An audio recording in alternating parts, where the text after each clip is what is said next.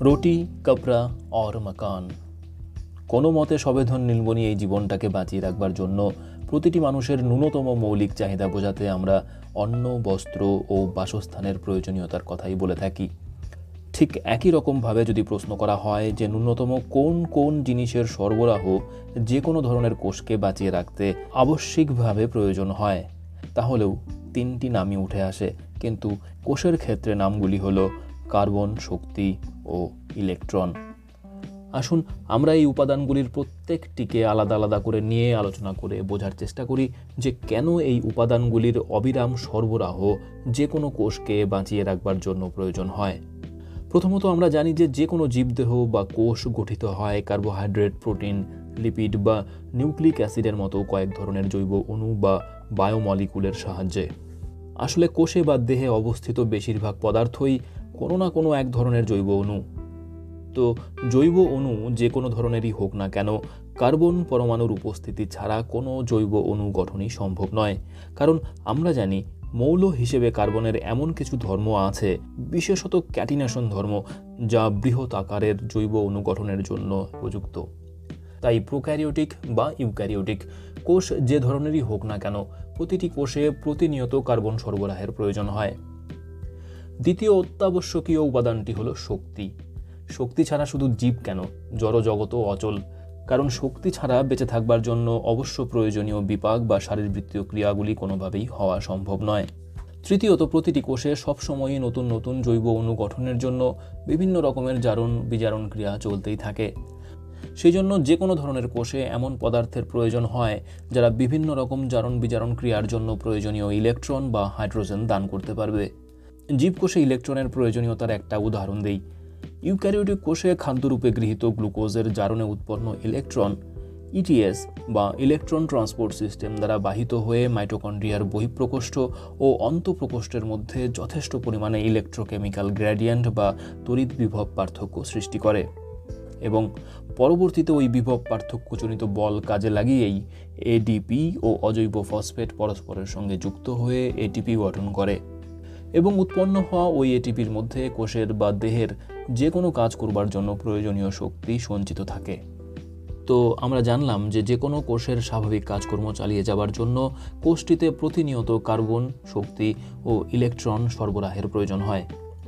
ন্যূনতম এই প্রয়োজনগুলি মেটানোর জন্য সমস্ত জীব কি একই ধরনের উৎস ব্যবহার করে?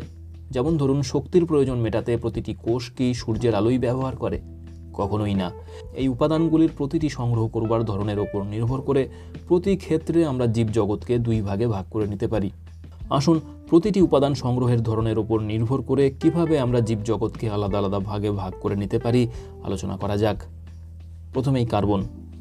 দেখা যায় পৃথিবীতে দুই ধরনের উৎস থেকে কার্বন সংগ্রহ করে সমগ্র জীবজগৎ তাদের কার্বনের চাহিদা মেটায়।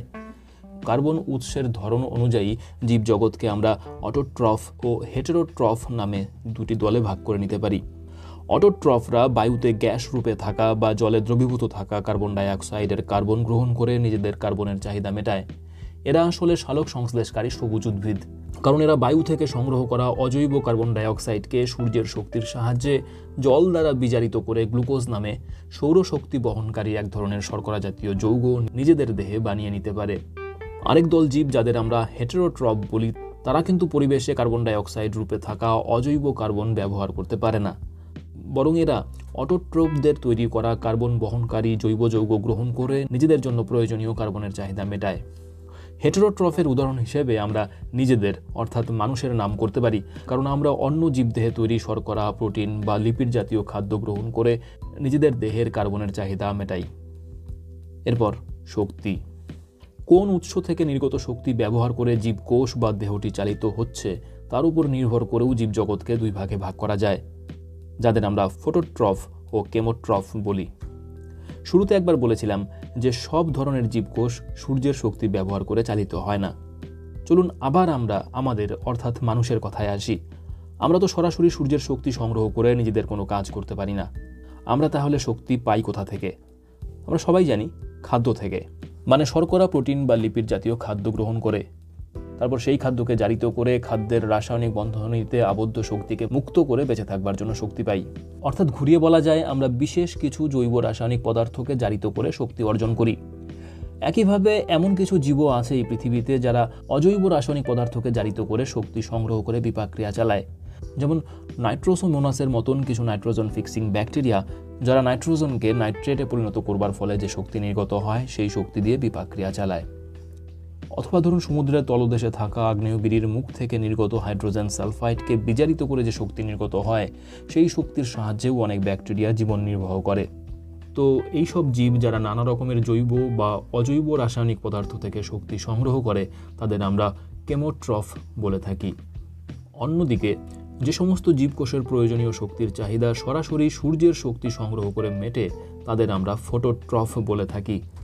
যেমন, আমরা জানি ক্লোরোফিলযুক্ত সবুজ উদ্ভিদ সূর্যের শক্তিকে সালোক সংশ্লেষ প্রক্রিয়ায় খাদ্যের মধ্যে রাসায়নিক শক্তিরূপে আবদ্ধ করে থাকে এবং আবদ্ধ করা সেই শক্তির সাহায্যেই কোষের সমস্ত কাজ সম্পন্ন হয়ে থাকে।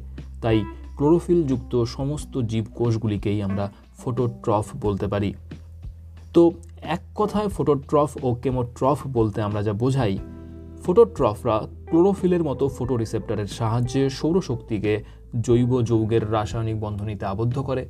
আর কেমোট্রফ বলতে এমন ধরনের জীবকে বোঝায় যারা যারা জৈব রাসায়নিক পদার্থ বা অজৈব রাসায়নিক পদার্থের রাসায়নিক বন্ধনীগুলিতে আবদ্ধ শক্তির মুক্তি ঘটাতে পারে। এবার আসি ইলেকট্রনের কথায়। যে সমস্ত জীব তাদের বিভিন্ন ধরনের রাসায়নিক বিক্রিয়া চালানোর জন্য প্রয়োজনীয় ইলেকট্রন বা হাইড্রোজেন বিভিন্ন জৈব যৌগকে বিজারিত করে পেয়ে থাকে, তাদের আমরা অর্গানোট্রফ বলে থাকি। আমরা মানুষেরা অর্গানোট্রফ, কারণ আমাদের দেহের প্রতিটি কোষের ইলেকট্রনের উৎস হলো শর্করা বা অ্যামানো অ্যাসিড বা লিপিডের মতো বিভিন্ন জৈব যৌগ। এই জৈব যৌগকে জারিত করেই আমরা আমাদের দেহের ইলেকট্রনের চাহিদা মেটাই। শর্করা, প্রোটিন ও অ্যামাইনো অ্যাসিড এই যৌগগুলি আমাদের দেহে ইলেকট্রনের উৎস হওয়ার সাথে সাথে একই সঙ্গে কার্বনেরও প্রধান উৎস।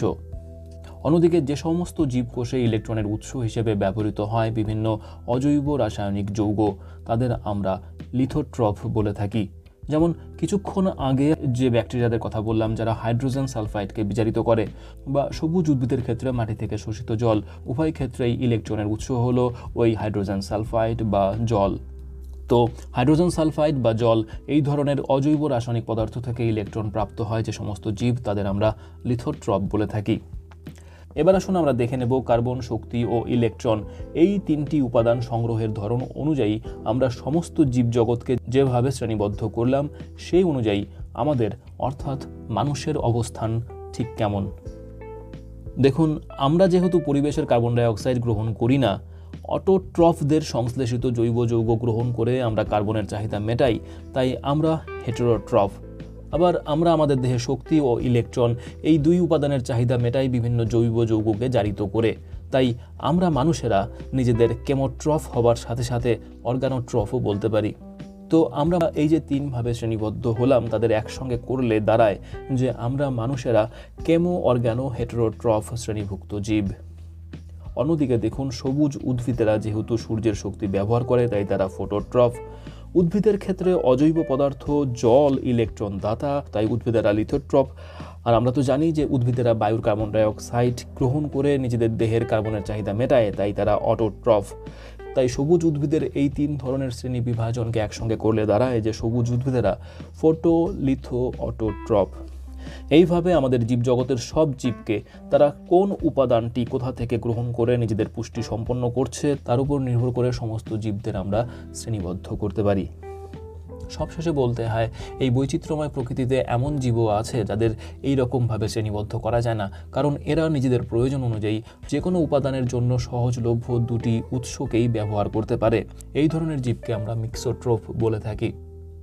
আশা করি কার্বন, শক্তি ও ইলেকট্রন সংগ্রহের ধরনের ওপর নির্ভর করে সমস্ত জীবজগৎকে কীভাবে শ্রেণীবদ্ধ করা হয় সেই সম্পর্কে একটি ধারণা আমি আপনাদের এই ভিডিওর মাধ্যমে দিতে পেরেছি। ভিডিওটি ভালো লেগে থাকলে স্টোরিজ ইন বায়োলজি নামে আমাদের এই চ্যানেলকে সাবস্ক্রাইব করবেন। সঙ্গে থাকবেন। ধন্যবাদ।